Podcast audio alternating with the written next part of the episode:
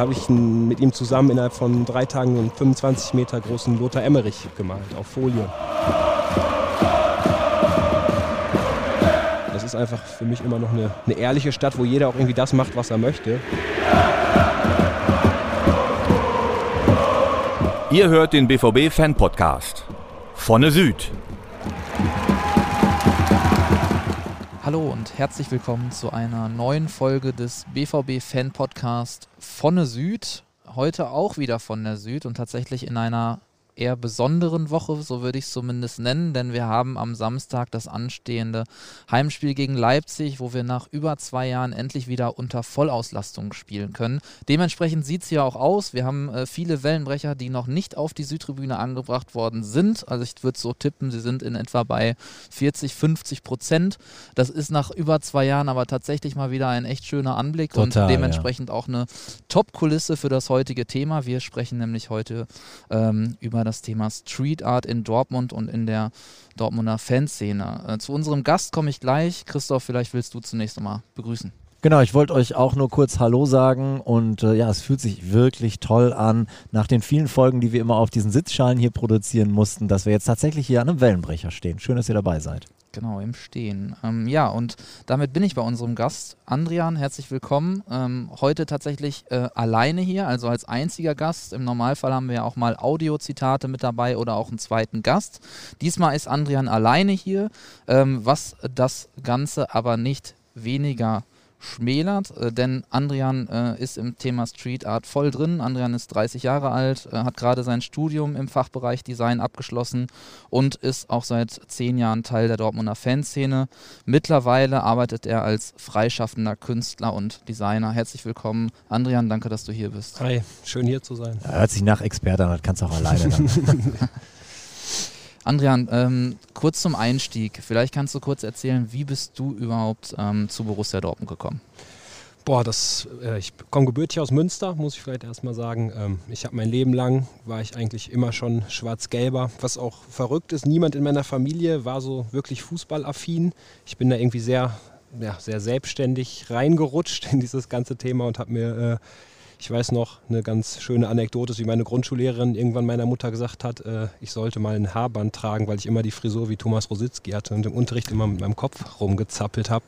Das sind so Erinnerungen aus meiner Kindheit. Und ja, irgendwann habe ich dann, als ich alt genug war, so mit 16, 17, ähm, habe ich dann angefangen, nach Dortmund zu fahren, regelmäßig zu den Spielen und bin dann auch äh, ja, mit 19 quasi direkt hier hingezogen nach meinem Abitur. Und ja, seitdem lebe ich hier und äh, ja, bin auch Vollzeit-Borusse dann, wenn man das so sagen kann. ja, das heißt, du bist äh, Teil der aktiven Fanszene auch. Ähm, das heißt, du fährst auch im Normalfall zu allen Spielen des BVB. Ja, im Normalfall. Unter Normalbedingungen. Unter genau. Normalbedingungen natürlich. Ohne Corona, ja. genau. Und Rositzky, auch dein Liebling aller Zeiten oder war das Zufall mit der Friese? Nee, damals äh, natürlich aufgrund seines Spielwitzes irgendwie und weil ich auch damals bei Münster 08 noch, meinem lokalen Fußballverein, habe ich auch den Zehner gespielt und dann lag das natürlich nahe. Ähm, und ja, den habe ich immer sehr bewundert für seine Spielintelligenz, aber es gibt natürlich mittlerweile auch andere. Nein, aber kann ich dir nur zustimmen. Ich fand seine, der hat so edel Fußball gespielt, wie Roger Federer Tennis spielt. Ne? Ja, das trifft ganz gut, ja. Ja, Christoph und ich haben ein bisschen Ahnung von Fußball, aber umso weniger Ahnung von äh, Street Art. Habe ich gerade im Vorgespräch schon äh, zugegeben. Also ich stelle hier heute die richtig dummen Fragen, da kannst du sicher sein. Ja. Deshalb würde ich auch am Anfang erstmal eine relativ einfache Einstiegsfrage stellen. Und zwar, ähm, was ist für dich eigentlich Street Art? Boah, ja, das macht natürlich einen riesen Fass auf. Street Art lässt sich gar nicht so einfach um, umfassen. Ne? Vielleicht erstmal gibt es einen riesen Unterschied zu Graffiti. Ne? Graffiti ist irgendwie was, was, äh, was wirklich nur Schriftzüge sind. Das ist ja oft, wenn ich irgendwie was male, werde ich immer angesprochen, das ist ja ein schönes Graffiti. Ne? Aber eigentlich ist das, was ich mache, wirklich eher Street Art, eher Mural-Kultur. Mural, Englisch für so Wandgestaltung, ne? großflächige Fassadengestaltung. Und ja, es gibt unzählige Möglichkeiten von Street Art, vom Ad-Busting über also wo Leute wirklich über Werbung was kleben, um zu versuchen, die Werbung zu torpedieren, über Stencil, also Schablonensachen, wie das zum Beispiel ein Bansky macht, den ja jeder irgendwie so vielleicht mhm. als ja, ein bekanntestes Gesicht, obwohl das Gesicht kennt ja keiner, aber ne, ähm, so als bekanntesten Namen hat. Und ja, es gibt die verschiedensten Formen, auch Sticker, auch kleine Filzmännchen, die auf Ampeln gesetzt werden. Ne? Es gibt hier in Dortmund auch so einen Kandidaten, der überall äh, seine Filzmännchen auf Ampeln setzt. Das ist alles Street Art. Ne? Also das ist wirklich das sehr raumgreifend, geht in die verschiedensten Bereiche und das ja in so ein Korsett zu schnallen, ist, glaube ich, gar nicht so einfach möglich wenn jetzt jemand so ein äh, Schlagloch in der Straße, weil du sagst aus Münster, ich glaube in Münster gibt es einen, der verziert zum Beispiel auch so Schlaglöcher in Straßen und äh, äh, an Fußgänger. Ist das dann auch Street Art oder muss das an der Wand sein oder darf das auch am Boden sein? Street Art darf erstmal überall sein. Ne? Also es gibt Leute, die gießen Schlaglöcher irgendwie mit Acrylharz aus, um das zu füllen. Ne? Alles, was irgendwie für mich einen Eingriff in den urbanen Raum darstellt, das würde ich auch unter, unter die Kategorie Street Art, also wenn es bewusst gemacht ist, unter die Kategorie Street Art fassen. Okay. Ja. Du hast gerade schon grob angeteasert, in welche Richtung dein Stil geht. Ähm, kannst du da noch ein bisschen tiefer reingehen? Erklären, was, was machst du? Ähm, also was ich mache, ist vor allem großflächige Wand- und Fassadengestaltung von Garagentoren über wirklich äh, Hausgiebel, über ja, eigentlich alles Mögliche, was man bemalen kann. Und ja, ich mache immer bildliche Darstellungen, also ich habe wenig mit Schriftzügen, wenig aus diesem klassischen Graffiti, das war auch nie so meins. Ähm, ja, und ich mache ganz viel äh, ja, Bezug vor allem hier zur Stadt Dortmund, weil ich das Gefühl habe, die Menschen im Ruhrgebiet und auch äh, Borussia-Fans, die freuen sich, wenn die an der Wand was sehen, womit sie sich identifizieren können. Wenn sie irgendwie was haben, was sie wiedererkennen, was, was ihnen irgendwie ein gutes Gefühl gibt. Und deswegen ist meine Kunst nicht immer, aber schon alles, was auch so meinen BVB-Bezug hat in meinen Bildern, irgendwie sehr stark äh, auch davon geprägt, dass die Leute damit was anfangen können, weil ich immer das bisschen das Gefühl habe, das kommt irgendwie hier mehr an als so, ja, Haus abstrakt bunt gemalt. Ne? Kunst ist immer eine subjektive Betrachtung der, der ganzen Situation, aber ja, irgendwie habe ich das Gefühl, dass das catcht die Leute hier und mir macht es natürlich auch Spaß, einfach meinen Verein in dieser Stadt ja zu präsentieren und irgendwie auch mal anders, als das irgendwie durch Graffiti vielleicht passiert. Ein berühmtes Bild von dir findet man in der Hohe Straße an einer bekannten Pommesbude. Ähm, du hast gerade schon gesagt, ein überwiegender Teil deiner Bilder bezieht sich tatsächlich dann auf Borussia Dortmund oder gibt es schon mal die Fälle, dass der Bezug zum BVB oder zur Stadt dann gar nicht da ist? Ähm, es sind unterschiedliche Sachen. Ne? Also oft, manchmal wünschen sich Leute natürlich auch was völlig, völlig fernab davon. Ich bin natürlich auch immer noch ein Auftragsmaler in meiner Kunst. Das heißt, nicht alles, was ich mache, ist immer frei. Das ist einfach schwer dann als freischaffender Künstler zu leben, sondern ich mache auch mal Aufträge. Aber ja, ich, selbst wenn ich mal Sachen male, die quasi, ähm, ich würde sagen, einen kleinen Borussia-Zug noch mit Borussia-Bezug mit drin haben. Also zum Beispiel habe ich jetzt letztens ein Bild gemalt, dann ist das Uder drauf und der Höschturm und ein äh, Bergmann und trotzdem ist links dann noch äh, eine BVB-Fahne aus dem Stadion abgebildet. So, ne? Dass ich immer versuche, es noch wenigstens so anzureißen, aber auch ja, es nicht zu überladen, die Bilder, ne? dass es immer nur ein reiner BVB-Bezug hat, sondern dass die Leute schon auch was zu entdecken haben und nicht vom fünften Fahnenmeer dann gelangweilt sind. So, ne? Das soll es auch nicht sein. Ich habe nochmal eine ne, ne Frage, wie weit man das Feld dehnen kann. Jetzt haben wir ja hier überall ganz frisch Lukas Piszczek. Ich glaube sogar hier auch hinterm 13er-Block an der Wand, da vorne an der Ecke grüßt DD. Was ist das, auch wenn das dann so eine Auftrags-, eine ganz klare Auftragsarbeit ist? Ähm, das ist natürlich auch Kunst. Ne? Und ist, ich, soweit ich das weiß, haben das die Jungs vom Hafen gemacht. More Than Words heißt die, glaube ich, ist hier, äh, glaube ich, auch ein sehr ja, der verbreitetste Name für eine Firma, die so Kunst im Dortmunder Stadtraum machen. Und äh, ja, die machen ihren Job sehr gut, auch wenn man in der Nordstadt guckt und so. Ist natürlich äh, eine kommerzielle Arbeit, aber das, äh, das soll nicht den Wert der, äh, der Gestaltung mindern. Ne? Das ist nur, weil das ein Job ist, heißt ja nicht, dass der künstlerische Anspruch dadurch verloren geht. So, ne? Also ich finde die Sachen sehr cool hier und die äh, Spieler die gewürdigt werden. Nicht alles, ne? wie gesagt, Kunst ist subjektiv, aber äh, das, diese, gerade diese Legendenbilder, äh, die gefallen mir sehr gut und ich glaube, die sind ja auch jedem ein Begriff. Bleiben wir bei den Laienfragen am Anfang. Mit was sprühst oder malst du denn? Da bin ich auch schon direkt in der Frage drin. Äh, also sprühst du eher oder ähm, heißt es dann überhaupt malen? Ja, es heißt, also man, man malt auch mit Sprühdosen, ne? also das ja. kann man schon sagen. Und ich, ich würde schon sagen, dass ich größtenteils sprühe, aber eigentlich komme ich auch so ein bisschen aus der klassischen Malerei. Also bevor ich angefangen habe, große Objekte zu malen, habe ich auch viel auf Leinwände gemalt. Ähm, und dann wirklich klassisch Acrylfarbe, Pinsel, ne, wie man so ja, den klassischen Künstler sich vorstellt. Und da habe ich dann ein bisschen so meine ersten Steps auch mitgemacht, weil natürlich, man nimmt nicht direkt eine Sprühdose in die Hand und weiß, wie das funktioniert. Ne? Und es gibt Millionen Techniken, es gibt Millionen verschiedene Farben, Sprühköpfe und ich würde es bis heute, meine Kunst, auch so ein bisschen wie so eine Mischtechnik bezeichnen. Ne? Also die Sprühdosen sind schon ja, ein sehr großer Anteil, aber es kann trotzdem mal sein, dass ich einen Teil streiche, dass ich mal Details mit dem Pinsel hinzufüge, dass ich irgendwie, ja, alles, was so mir die, äh, die Welt der Kunst mir so an Materialien zur Verfügung stellt, versuche ich irgendwie bestmöglich so zu benutzen, dass sie meinem Zwecke dienen. Das Bild, um mal bei dem Bild äh, an der Hohe Straße vielleicht zu bleiben oder als anderes Beispiel auch die, äh, die Bilder hinter der Südtribüne hier auf Ebene 1 unten, von denen ja auch ein, ein Teil von dir ist. Ähm, äh, um den Zuhörerinnen und Zuhörern mal zu erklären, wie viel Arbeit auch dahinter steckt. Ähm, wie, viel, wie viel Aufwand, auch vor allem Zeitaufwand bedeutet ähm, ein Bild in der Größe äh, wie an der Hohe Straße?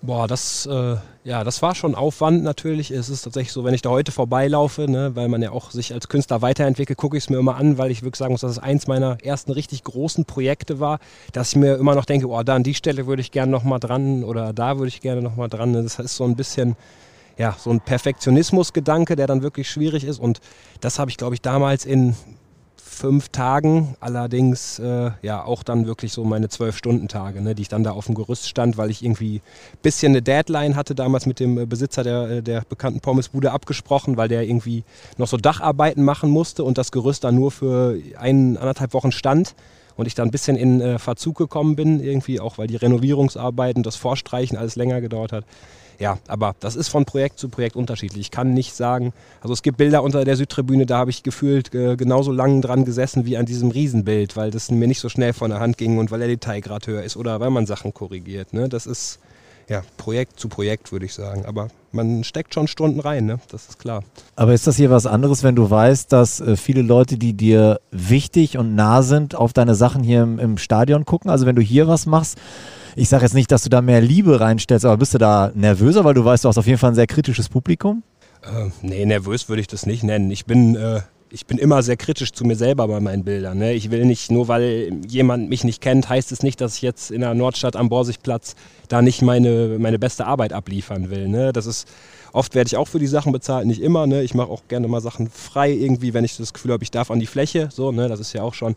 Und gerade wenn man solche Möglichkeiten bekommt, dann will man natürlich nicht. Äh, ja, mal kurz was da hinhauen und dann sagen, ciao, ne, hat Spaß gemacht, sondern ich will immer irgendwie das Beste abliefern und ich will mich natürlich auch weiterentwickeln. Ne? Und Weiterentwicklung geht nur durch Commitment, würde ich das mal nennen. Durch wirklich, dass man sich in seine Bilder reindenkt, dass man sich in die Entwürfe denkt, dass man davor steht. Manchmal stehe ich stundenlang vor Bildern und mal keinen Strich mehr, weil ich einen Fehler suche. Weil ich weiß, irgendwas stimmt nicht perspektivisch oder farblich oder ja, und, ne, und dann fällt er mir nach einer Stunde auf, was ich dann falsch gemacht habe. Und dann gehe ich nochmal ran und ne, es ist wirklich, äh, ja, also ich bin sehr kritisch zu mir selber auch. Hast du es denn mal beim Bierchen hier erlebt, dass irgendwelche Leute, die du nicht kennst und die dich nicht kennen, vor einer deiner, deiner Sachen standen, drüber geredet haben, ein Foto gemacht haben und du hast einfach äh, leicht grinsend daneben gestanden? Ja, es ist schon öfter. Also sehr beliebt ist hier der, äh, der Astronaut ganz links, ne, wenn man ja. unter der Südtribüne. Ich weiß, der eine oder andere wird den vielleicht kennen. Da habe ich schon sehr oft Gruppenfotos äh, vormachen sehen. Aber wie gesagt, das ist auch, das ist auch ein bisschen so das Los des Künstlers, dass er sich natürlich Jahre später die Sachen anguckt und seine Entwicklungssteps betrachtet und dann immer denkt, würde ich gerne nochmal dran. Ne? Aber ja. es ist natürlich hier kein, äh, kein freies Rolltor, was man wöchentlich neu gestalten kann, auch wenn man es zwischendurch wirklich gerne würde, weil einem natürlich sieht man Fehler. Ne? Das ist dieses ja, der Fluch des Perfektionismus. Ich sehe mittlerweile Sachen, die würde ich heute ganz anders lösen. Ne? Und man sieht sie, aber ja, ich glaube, dem Laien fällt das nicht zwangsläufig auf und die Leute sind immer noch glücklich damit und dann ist es auch gut für mich.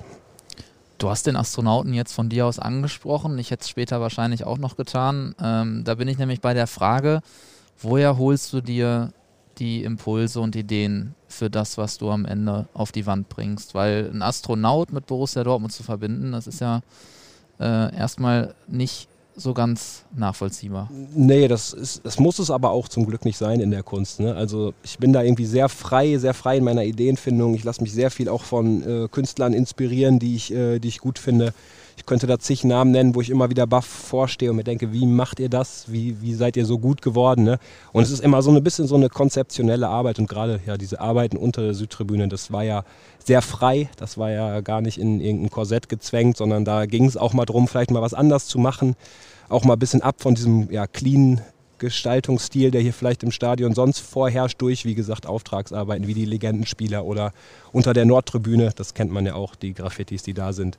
Ne, das ist natürlich sehr clean und man sieht, das ist äh, perfekt abgeklebt und super sauber gearbeitet. Ne, und es äh, ist auch schön so, dass es so ist. Aber ja, ich finde irgendwie, wenn das, äh, wenn man nach Argentinien oder Kroatien in irgendwelche Spielertunnel guckt oder an irgendwelche Stadien. Es muss nicht immer perfekt gearbeitete Kunst sein, um das, was man irgendwie sagen will, verstehen zu können irgendwie. Ne? Weil du sagst, dass du auch aus, aus äh, Münster kommst. Es gibt in, in Münster, im Süden von Münster einen Bahnhof, äh, da komme ich nämlich her, der ist jahrelang immer, jetzt habe ich dazugelernt, mit Graffiti beschmiert worden und es war offen gestanden, fand ich so und fand offensichtlich ein paar andere aus und nicht besonders hübsch. Dann kam ein, ein Auftrag und das ist jetzt sehr schön gemacht und jahrelang ist da auch niemand wieder dran gegangen und hat was drüber gesprüht. Gibt es eine Art Ehrenkodex? Weil ich hätte immer eher gedacht, okay, da, da guckt nie eine Kamera, da ist es dunkel, ohne Ende, da könntest du drauf wetten, dass eine Woche später ist alles wieder weg.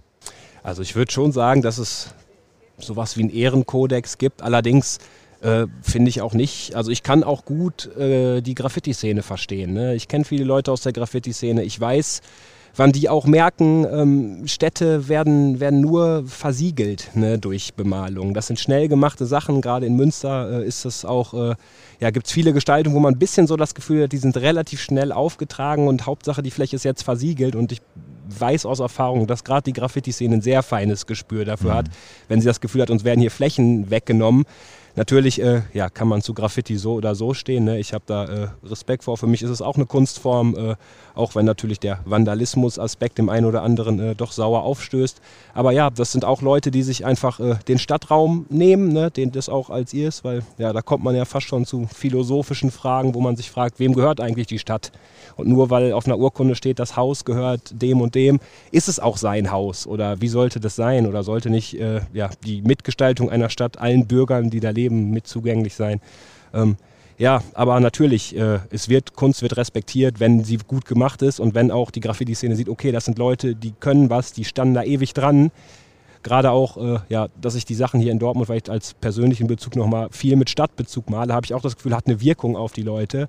Und setzt die Hemmschwelle, dann da irgendwie sinnlos was reinzuschmieren, deutlich höher, als, äh, als das passiert mit irgendwelchen bisschen ja, anonymen Gestaltungen, die wie gesagt dann schon so ein bisschen anmuten, als sollten sie die Fassaden nur versiegeln. Okay.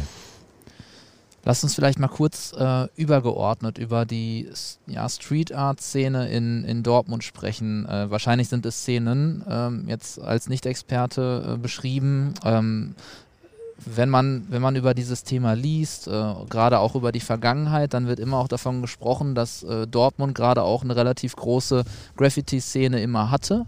Ähm, wie würdest du das einschätzen? Am Ende kann man das ja gar nicht, äh, gar nicht, äh, vor allem nicht statistisch oder so be beziffern, aber wie würdest du es einschätzen? Ist, ist Dortmund eher eine Stadt, die dafür bekannt ist, eine große Street Art Szene zu haben? Ich würde sagen, Dortmund ist bekannt dafür, eine große und ausgeprägte Graffiti-Szene zu haben. Ne? Wenn man die Anfänge von Graffiti betrachtet, wo das irgendwie auch nach Deutschland rüber geschwappt ist, ne? da spricht natürlich jeder über Berlin.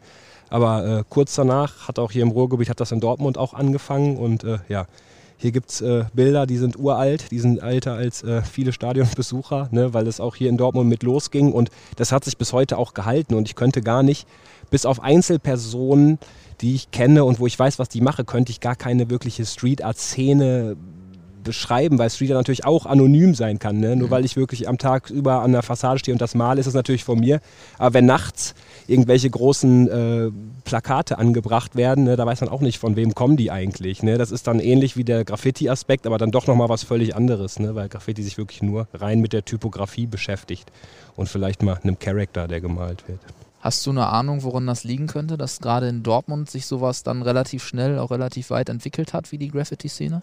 Boah, das ist eine wirklich gute Frage. Das kann ich mir tatsächlich also es ist auch in anderen Ruhrgebietsstädten natürlich, aber dass das hier so durch die Decke geschossen hat, ne, Dortmund hatte natürlich auch mal einen sehr engen Bezug zum Hip-Hop und hat den bis heute. Ne, und das ist natürlich Hip-Hop, Graffiti, äh, Breakdance, das hängt alles irgendwie zusammen und das war hier einfach in Dortmund immer schon stark ausgeprägt. Ne, und die verschiedensten Hip-Hop-Gruppen und Einzelpersonen kommen irgendwie aus Dortmund und dem Ruhrgebiet. Und ich kann mir vorstellen, dass dieser Zusammenfluss aus all diesen ja, kulturellen Strömungen dafür gesorgt hat, dass sich das hier vielleicht so stark ausgeprägt ist ähm, ausgeprägt hat. Ja, aber warum es wirklich hier so explodiert ist, neben einer Stadt wie Berlin, wenn man ja, Dortmund dann doch als relativ klein und mhm. unbedeutend vielleicht aus, äh, aus neutraler Sicht sehen möchte, das kann ich gar nicht erklären. Sind denn einzelne Künstler auch oft miteinander vernetzt? Du hast eben häufig das Wort Anonymität äh, in den Mund genommen. Ähm, oder ist es dann eher so, dass man als Einzelkünstler unterwegs ist? Nee, es gibt schon eine gewisse Vernetzung. Ne? Also ich schreibe immer mal wieder mit Leuten, die auch andere Sachen irgendwie hier machen, ne? wo ich dann auch mal schreibe, das ist echt cool geworden. Ne? Auch wenn es nicht immer einen, äh, einen Dortmund-Bezug hat und auch nicht haben muss natürlich. Ne? Das ist ja auch schön dass, und das macht die Kunst ja so vielfältig. Und natürlich kenne ich auch äh, den einen oder anderen Graffiti-Pappenheimer, so, ne, der irgendwie seine Sachen macht. Und das ist so eine, ist schon eine lebendige Szene. Es kennt nicht jeder jeden, aber man weiß schon ungefähr, was sind das für Leute, wo kommen die her, was machen die irgendwie. Und das ist auch ganz schön, weil da Dortmund dann doch natürlich eine überschaubare Anzahl an Menschen hat, die vielleicht in diesem Bereich unterwegs sind. Ähm, aber so eine wirklich große Vernetzung weiß ich gar nicht, ob es die, die irgendwie gibt an Leuten.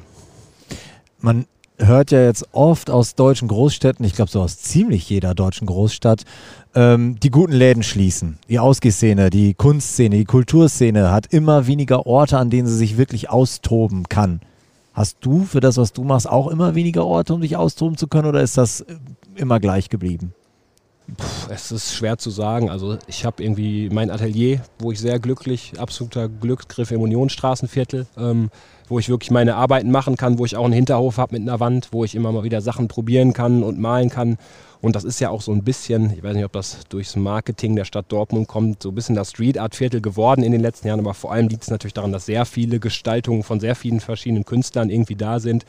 Ähm, ja, es ist immer schwer zu sagen, ob der Raum für Kreativität irgendwie, ob überhaupt jemand den den Menschen wegnehmen kann. Ne? Natürlich schließen Läden und natürlich ist irgendwie wird alles nur online bestellt und natürlich ja, ist jetzt Dortmund auch für meine Betrachtung nicht die Stadt, wo, es, wo sich sechs Künstlercafés aneinander reihen, wie das vielleicht in Münster, wo ich herkomme, irgendwie dann doch eher funktionieren würde.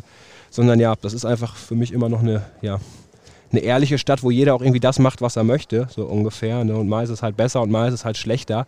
Und jetzt wirklich so ein Ort für Kultur und Kreativität in Dortmund zu nennen, das würde mir schon sehr schwer fallen. Ne? Das ist also im Unionsstraßenviertel findet man sowas, auch in gewissen Teilen der Nordstadt vielleicht. Aber dann hört es auch schon auf. Aber ich glaube, Leute, die auf der Suche nach äh, Selbstverwirklichung sind, die finden immer Orte, wo sie das auch ausleben können.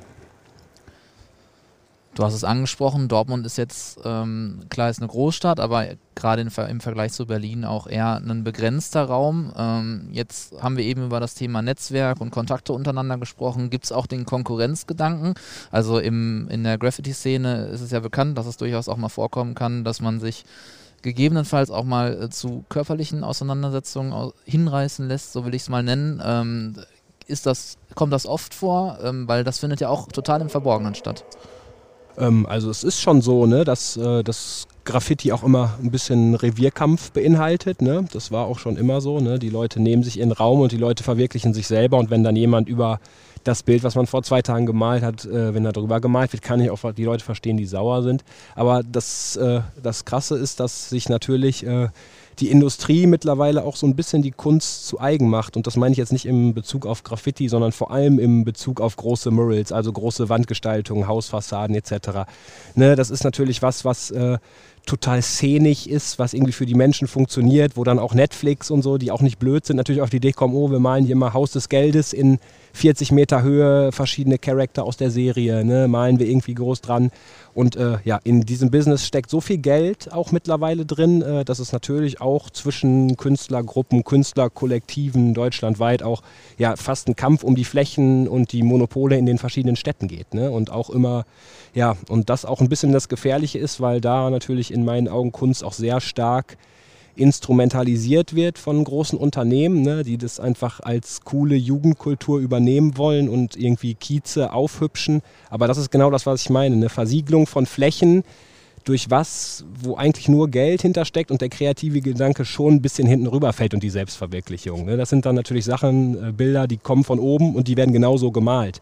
Da sitzen natürlich vielleicht hauseigene Künstler, aber da sitzt niemand und sagt, gut, ich male äh, mal jetzt das und das ähm, frei oder ich würde das nochmal ändern, sondern ne, das ist dann schon Werbemalerei. Ne. Also gibt es Jobs für die Monatsmiete und gibt es Jobs für den Seelenfrieden oder wie würdest du das beschreiben? Ja, wie man das so nimmt. Ne? Also es gibt, äh, es ist, Kunst muss, glaube ich, immer, äh, wenn man nicht direkt äh, ein Picasso ist, äh, muss man, glaube ich, immer so ein bisschen schauen. Ne? Ich mache auch manchmal Sachen und denke, ja, das, den Teil des Bildes hätte ich jetzt vielleicht weggelassen. So, ne? Versucht man die Hausbesitzer davon zu überzeugen und am Ende sagen sie, nee, der muss rein. So, ne? Jetzt hatte ich gerade wieder ein Beispiel der Nordstadt wo der Besitzer in BVB-Motiv unbedingt noch einen Phoenix reinhaben wollte. Ne? Phoenix aus der Asche. Ich gesagt, ja, weiß ich nicht, ob das jetzt, äh, ne? aber dann sind die Leute auch eigen und das ist dann ja auch schön, dass sie dann ihren eigenen Kopf haben hier in Dortmund und dann gesagt wird. Aber ja, klar, ne? auch ich muss ein, immer einen Kompromiss eingehen zwischen äh, kommerzieller Auftragsarbeit und äh, Selbstverwirklichung. Wobei ich natürlich sagen muss, dass alles, was ich äh, male, im Moment zumindest noch, auch immer Motive von mir selber sind, ne? die ich dann den Leuten präsentiere und dann wird darüber gesprochen. Dann ändere ich nochmal nach je nach Wünschen Sachen. Aber ich kriege jetzt bisher zumindest nichts auf den Schreibtisch gelegt und sage, das wird genauso gemalt. Ne? Würdest du denn Haus des Geldes irgendwo in Dortmund hinpinseln, wenn sie dich fragen würden? Ach, da muss ich tatsächlich eingestehen, dass ich auch äh, ja, mit so einer Firma aus Hamburg äh, irgendwie in Kontakt bin, die solche Sachen vergibt. Ähm, immer mal wieder. Äh, und dass das natürlich auch wahnsinnig spannende Projekte sind. Ne? Das muss man auch sagen. Es ist ein ganz anderes Level an Professionalität als das, was ich vielleicht so, wenn ich ne, mal irgendwo mit meinem, äh, mit meinem Auto hinfahre und dann irgendwie eine Hausfassade bemale, ist es natürlich was ganz anderes. Ne? Das sind äh, Sachen, die müssen detailgetreu äh, mit gefühlt äh, 2000 Euro Dosen, die da stehen, mit verschiedenen Farbskalen, mit Abmessen etc. Ne? Natürlich ist es auch reizvoll, sowas mal zu machen, um einfach mal ein bisschen so seine Grenzen auch auszutesten. Ne? Und da spielt für mich das Geld, was man vielleicht damit verdienen könnte, auch gar nicht so eine große Rolle, sondern auch einfach diese, ja, dieser Projektgedanke, der dahinter steckt, weil das natürlich, erstens hat man eine riesen, ist das eine riesen Herausforderung und zweitens ist das natürlich auch, ja, hat man dann einen gewissen Druck auch abzuliefern. Mhm. Ne? Man steht da nicht und hat so lange Zeit, wie man möchte, sondern dann, dann heißt es, das Gerüst steht da eine Woche, fertig machen. Und wenn man es halt nicht fertig macht oder die Gesichter am Ende aussehen, äh, ja, als hätte man noch nie ein Porträt gemalt, ist es natürlich auch nicht so lustig. Ne? Das ist, äh, muss man schon abliefern. Ja. Was ich interessant finde, du hast jetzt gar nicht äh, das Argument genannt und danach kennen mich wahrscheinlich auch eine ganze Menge mehr Leute. Ist das gar nicht so oder? Ich weiß tatsächlich, also das ist ja, wenn man was jetzt angenommen, man malt jetzt für Netflix oder man malt für Schieß mich tot, VW oder wen auch immer. Ähm, am Ende steht keine Signatur im Bild. Okay. Ne? Also das sind, das sind Bilder, da sind Werbesprüche vielleicht noch drauf geplottet, so, mhm. ne? da sind irgendwie eine neue Staffel ab dann oder das neue Modell ab dann, mhm. aber da steht nirgendwo mein Name. Und natürlich ist dann der Name bekannt bei den Firmen, die diese Aufträge für diese Firmen vergeben, ne? die irgendwie äh, Künstler im urbanen Raum einsetzen, gezielt, um diese Projekte zu realisieren. Ne? Aber der eigene Bekanntheitsgrad steigt dadurch nicht und auch nicht der eigene Kunstgedanke, weil niemand sieht, was man selber so macht dadurch, wenn man irgendwie auftragsmäßig was für jemand anderen malt. Okay. Ne? okay. Arbeitest du größtenteils also alleine, wenn du ein Auftragsbild hast? Habe ich, hab ich das jetzt richtig rausgehört? Aus? Ich, größtenteils arbeite ich alleine, aber ich habe schon, äh, hab schon irgendwie einen guten Bekannten, der auch Teil hier der Fanszene ist, ähm, der immer mir wieder aushilft bei großen Projekten. Ähm, ja, eins meiner größten Projekte war hier im Dezember. Ähm, ich weiß nicht, ein, der ein oder andere hat es gesehen. Äh, Spiel gegen Bayern München, äh, wo wir verpfiffen wurden, wenn man das so sagen kann. Wurden wir ja nicht, aber ne, so hat sich angefühlt an dem Tag. Äh, da habe ich mit ihm zusammen innerhalb von drei Tagen einen 25 Meter großen Lothar Emmerich gemalt auf Folie als Porträt, der hier vorm Spiel auf dem Platz ausgelegt wurde, zu Gedenken seines äh, ja, seines Todestages ähm, irgendwie. Leider ist er zu früh von uns gegangen. Ja. Und das sind so Projekte, die, äh, die kann ich nicht alleine realisieren. Ne? Also da habe ich eine Folie gekriegt, die war 25 mal 14 Meter groß, die hat 140 Kilo gewogen.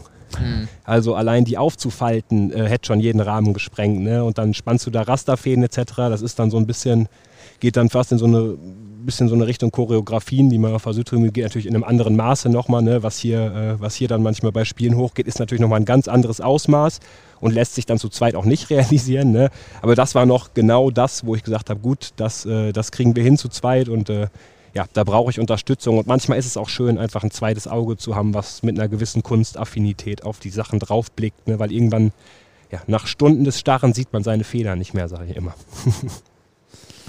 Ich würde gegen Ende dich auch nochmal nach dem äh, Thema äh, der Illegalität äh, befragen wollen, weil ich glaube, wir alle haben schon mal eine Reportage irgendwo im Fernsehen gesehen, wo ein äh, Kamerateam irgendwem nachts durch einen Güterbahnhof äh, gefolgt und hinterhergelaufen ist.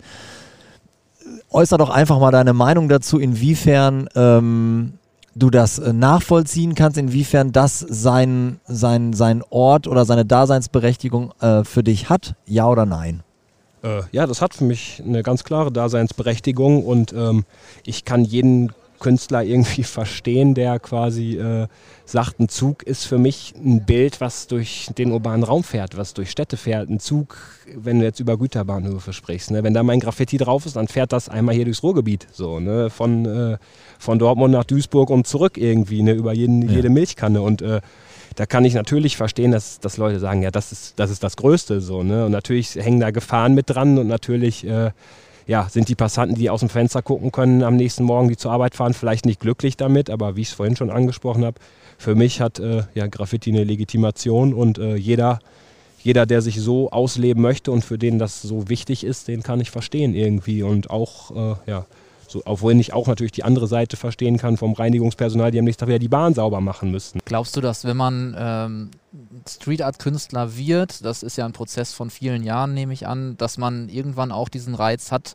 äh, mal ein Stück weit in die Illegalität zu gehen und mal an eine Häuserfassade oder irgendwie an einen Lärmschutzwall äh, dran zu sprühen, dass, äh, dass das auch ein Stück weit für diesen Entwicklungsprozess hin zu einem fast professionellen Künstler am Ende auch mit dazugehört?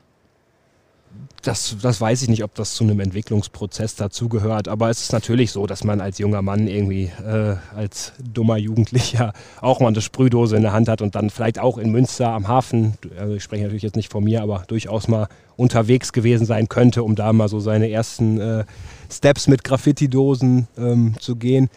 Aber ich muss sagen, mir hat das Graffiti einfach nie so gelegen. Erstens, weil ich nicht so eine, so eine große Affinität zu Buchstaben habe und Typografien, wie das natürlich eine absolute Grundvoraussetzung für jeden Maler ist. Und auch nicht so den Nerv gehabt, irgendwie meine Buchstabentypen auszufeilen. Und zweitens, weil ich gerne Zeit für meine Projekte habe. Und Graffiti ist was Schnelles, was Vergängliches, was, äh, wo man nicht weiß, wer, äh, wer gleich um die Ecke biegt. Ne? Und man muss das hektisch machen und dann würde ich da am nächsten Tag vermutlich vorbeilaufen und mir denken, ja, Ne, jetzt sehe ich die Hektik in meinem Bild und das ist einfach nicht das, was mir liegt. Ich habe gern Zeit für die Sachen und ich will auch eigentlich, ja, dass die Leute was damit anfangen können, was ich male ne, und was sie sehen.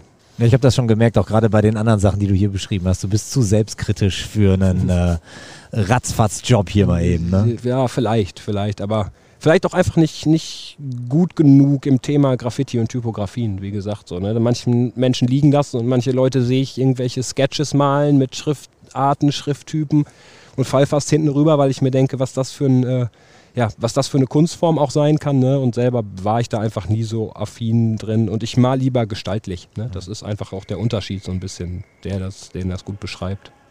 Ich äh, erinnere mich, vor einigen Jahren bin ich in, in, in äh, London, habe ich mal eine Zeit lang gelebt, äh, an einem Innenhof vorbeigelaufen und habe noch gedacht, guck mal, das könnte was von Banksy sein. Zwei Wochen später war eine äh, Plexiglasscheibe davor und das Ding kam abends in Nachrichten und ich weiß gar nicht, für wie viel Geld die dann die Wand da abgetragen haben. Ist das in deinen Augen noch normal? Ist das erklärbar, dass dann ein Künstler so krass gehypt wird? Ich kann es nicht verstehen. Also ich kann es natürlich in einem gewissen Maß verstehen, weil er coole Sachen macht, aber wenn ich jetzt ganz weit ausholen würde, würde ich sagen, das sind auch nicht alle seine Sachen. Ne? Also mhm. es gibt einen Franzosen, äh, der angefangen hat, zum Beispiel so Rattenstencils, also so Rattenschablonen in den Straßen von Paris zu sprühen. Relativ früh noch, äh, bevor, glaube ich, auch wirklich Graffiti aus Amerika hier rüber geschwappt ist. Ne? Und irgendwann hat halt Banksy auch angefangen, diese Rattenstencils zu machen. Es gibt so einige Bilder, die sich überschneiden, wo man so das Gefühl hat, das könnte auch geklaut sein. Und ja, das ist natürlich trotzdem irre, ne? dass der Bilder von sich in der Galerie in den Schredder einbaut und dann schreddert er das Bild und danach ist es noch 40 Millionen mehr wert, so, ja. wo du dir denkst, das, das ist ja irgendwie auch nicht der Anspruch, den er hat, glaube ich. Ne? Natürlich hat er, verdient er vermutlich auch sein Geld damit. Äh, es gibt ein ganz schönes Video, wo der einfach an der Straße steht äh, und so eigene Leinwände, wo er seine eigenen Stances drauf für 20 Pfund, glaube ich, oder ja. 10 Pfund verkauft. Vertickt, ja. Und da kauft kaum einer was. Da verkauft er, glaube ich, Tag über Tag drei Dings. Mhm. Ne? bis dann das Video kommt. Jeder denkt, wie konnte ich da vorbeilaufen ne? und das nicht kaufen? Jetzt wäre ich Millionär. So, ne? Und ja, das ist so ein bisschen, das finde ich allerdings ganz schön, dass er diese ganze Kunstwelt auch so ein bisschen ad absurdum führt mit dem, was er tut. Ja, ich glaube, es gibt auch nach wie vor keinen Shop oder irgendwas offiziell. Er hat mal eine Ausstellung gehabt und das war's. Also ja. Letztlich kannst du die Dinger dann nur in Campton Town bei irgendwem auf dem T-Shirt kaufen. Ja, genau, das ist dann, ne? Das wird natürlich dann auch, dann geht's weiter und dann benutzen Leute seine Motive als T-Shirt-Motive, weil er natürlich keine bekannte Person ist, die dann irgendwelche Urheberrechtsansprüche ja. stellen könnte. Ja, und man sieht, was dann an solchen Sachen auch dranhängt in der Kunstwelt. Ne? Es ist auch nicht immer alles nur. Äh, ich pinsel hier ein bisschen und mal gucken, was rauskommt, sondern manchmal äh, entstehen da Sachen, wo man sich auch denkt, pff, ob das jetzt sein muss irgendwie, ne, ob das noch das ist, was der eigentlich machen wollte, als er damit angefangen hat, ne, oder ob es jetzt genau das ist, was er machen wollte, weil er jetzt die Aufmerksamkeit hat. Ja, ja. würde ich gerne mal einen Kaffee mit ihm trinken, ihn, ihn mal zu befragen. Ja. ja. dann laden wir dich wieder ein, wenn ja. du das hinter dir hast. So. Ja, äh, fast abschließend ähm, habe ich die ganze Zeit noch eine Frage äh, hier auf dem Zettel stehen und zwar ähm, das Thema ähm, der Materialkosten, weil ich, ich finde das immer ganz spannend, auch äh, den Leuten zu erklären äh, oder die Hintergrundinfos zu geben, die nicht so viel damit zu tun haben, ähm, was da nicht nur für ein zeitlicher, sondern was auch für ein materieller Aufwand dahinter steckt. Ich finde das immer ganz äh, spannend beim Thema Choreografien, wenn man dann mal irgendwo, entweder bei uns im Hause oder tatsächlich irgendwie im Privaten mal erzählt, was für Kosten hinter einer Choreografie einer Fanszene stecken, sind die Leute dann doch dann immer überrascht. Nehmen wir jetzt mal als Beispiel ein Bild hier hinter der Südtribüne, die haben ja alle so eine Maße von, weiß nicht, 4 mal 4 äh, Meter oder 4 mal 3 Meter, du weißt es besser. Um, ähm, um den Dreh. Um den Dreh, genau, nur um das mal den Zuhörerinnen und Zuhörern äh, verständlich zu machen. Was kostet das an Material? Boah, das ist auch ganz unterschiedlich. Ne? Es gibt natürlich, man kann natürlich alles mit, äh, mit Abtönfarbe malen, da kommt man relativ günstig weg. Ne? Oder man nimmt irgendwie die High-Class-Sprühdose für 4,50 Euro, die dann noch eine UV-Beständigkeit hat, etc. Ich würde mal sagen, ne, man kann auch ein großes Graffiti, man kann auch ein großes Ding für relativ wenig Geld tatsächlich manchmal malen. Ne? Aber es kommt natürlich auch immer auf die Farbigkeit an, wie viele verschiedene Farben hat man. Ne? So für die, für die Zuhörer, so eine Sprühdose so durchschnittlich kostet so 3,90 Euro, würde ich sagen. Zwischen 3,90 und 4,50 ähm, mhm. Und das, dabei bleibt es dann ja nicht. Man hat ja nicht nur eine Sprühdose, sondern man hat die Sprühköpfe, wo man denkt, ja, Sprühköpfe kann ja nichts kosten, aber auch die kosten 25 Cent pro Dings. Ne? Und dann hast du so eine Kiste mit 500 so Sprühköpfen und denkst, gut, ne, da könnte ich auch schon einen guten Wocheneinkauf von machen. Ja. So, ne? Also das, es läppert sich an Sachen. Ne? Und bei mir im Atelier stapeln sich mittlerweile die Sprühdosen von Projekten, wo dann mal was überbleibt etc. Und ich bin ganz froh, dass ich jetzt immer auf diesen Fundus zugreifen kann, weil es ist auch, wie alles andere, sind auch die teurer geworden in den letzten Jahren. Ne? Irgendwie sind Aluminiumhülsen, so kann man sich vorstellen, dass die, äh, dass die Geld kosten. Und ja, ich bin froh, dass ich diesen Fundus habe, aber gerade so für junge Leute vielleicht, ne, die auch mal starten wollen, die vielleicht sich an Kunst und an Sprühen, auch an legalen Flächen etc. rantrauen, das ist, das ist schon ein Kostenfaktor. So, ne? Wenn ich mir denke, ich als 15-Jähriger hätte mir da nicht meine 40 Dosen kaufen können. So, mhm. ne? das, das ist einfach so. Und ja, ist schade, aber die sind natürlich auch, äh, das ist wirklich auch Profi-Werkzeug. Ne? Also das sind, die funktionieren. Ne? Und im Baumarkt eine Sprühdose für 7 Euro zu erwerben, kann ich keinem empfehlen. Guck, haben wir noch Verbraucherhinweis hinten raus. Super. Sehr gut. Ja. Ja, äh, Christoph, hast du noch eine Frage am Ende? Nee, ich muss sagen, ich habe tatsächlich viel gelernt. Also Hut ab, hat, hast du äh, eingehalten, was wir vorher gesagt haben. Du, du rockst das hier schon alleine. Ja, Andriana, würde ich sagen, vielen, vielen Dank ähm, vor allem als einziger Gast. Äh, Chapeau hier 40 Minuten durchzuziehen. ähm, ich glaube, das war für viele sehr, sehr interessant und ein guter Einblick in das Thema, von dem doch wahrscheinlich einige nicht ganz so viel Ahnung haben. Ich würde sagen, wir beiden, Christoph, zählen dazu. Jetzt ein bisschen mehr. Jetzt vielleicht ein bisschen mehr. Also deshalb nochmal anderen vielen, vielen Dank dafür. Sehr gerne. Ähm, und ansonsten gemacht. würde ich auch nochmal das Danke fürs Zuhören rausschicken und ähm, ja, ich freue mich erstmal auf Samstag. Ja, und ich wollte euch auch danken, dass ihr äh, zugehört habt und auch wenn wir am Anfang genörgelt haben darüber, dass wir schon äh, so oft auf den Sitzschalen ähm, sitzen mussten. Auch die alten Folgen vom Fan-Podcast lohnen sich. Also ähm, schaut gern mal, hört gern mal rein ähm, in die alten Folgen und abonniert gerne den Podcast, dann verpasst ihr auch keine der zukünftigen mehr. Und wenn ihr mal eine Idee habt für ein Thema, für jemanden, den oder diejenige wir hier einladen sollten, dann schreibt an podcast.bvb.de. Vielen Dank und tschüss aus Dortmund. Tschüss. Ciao.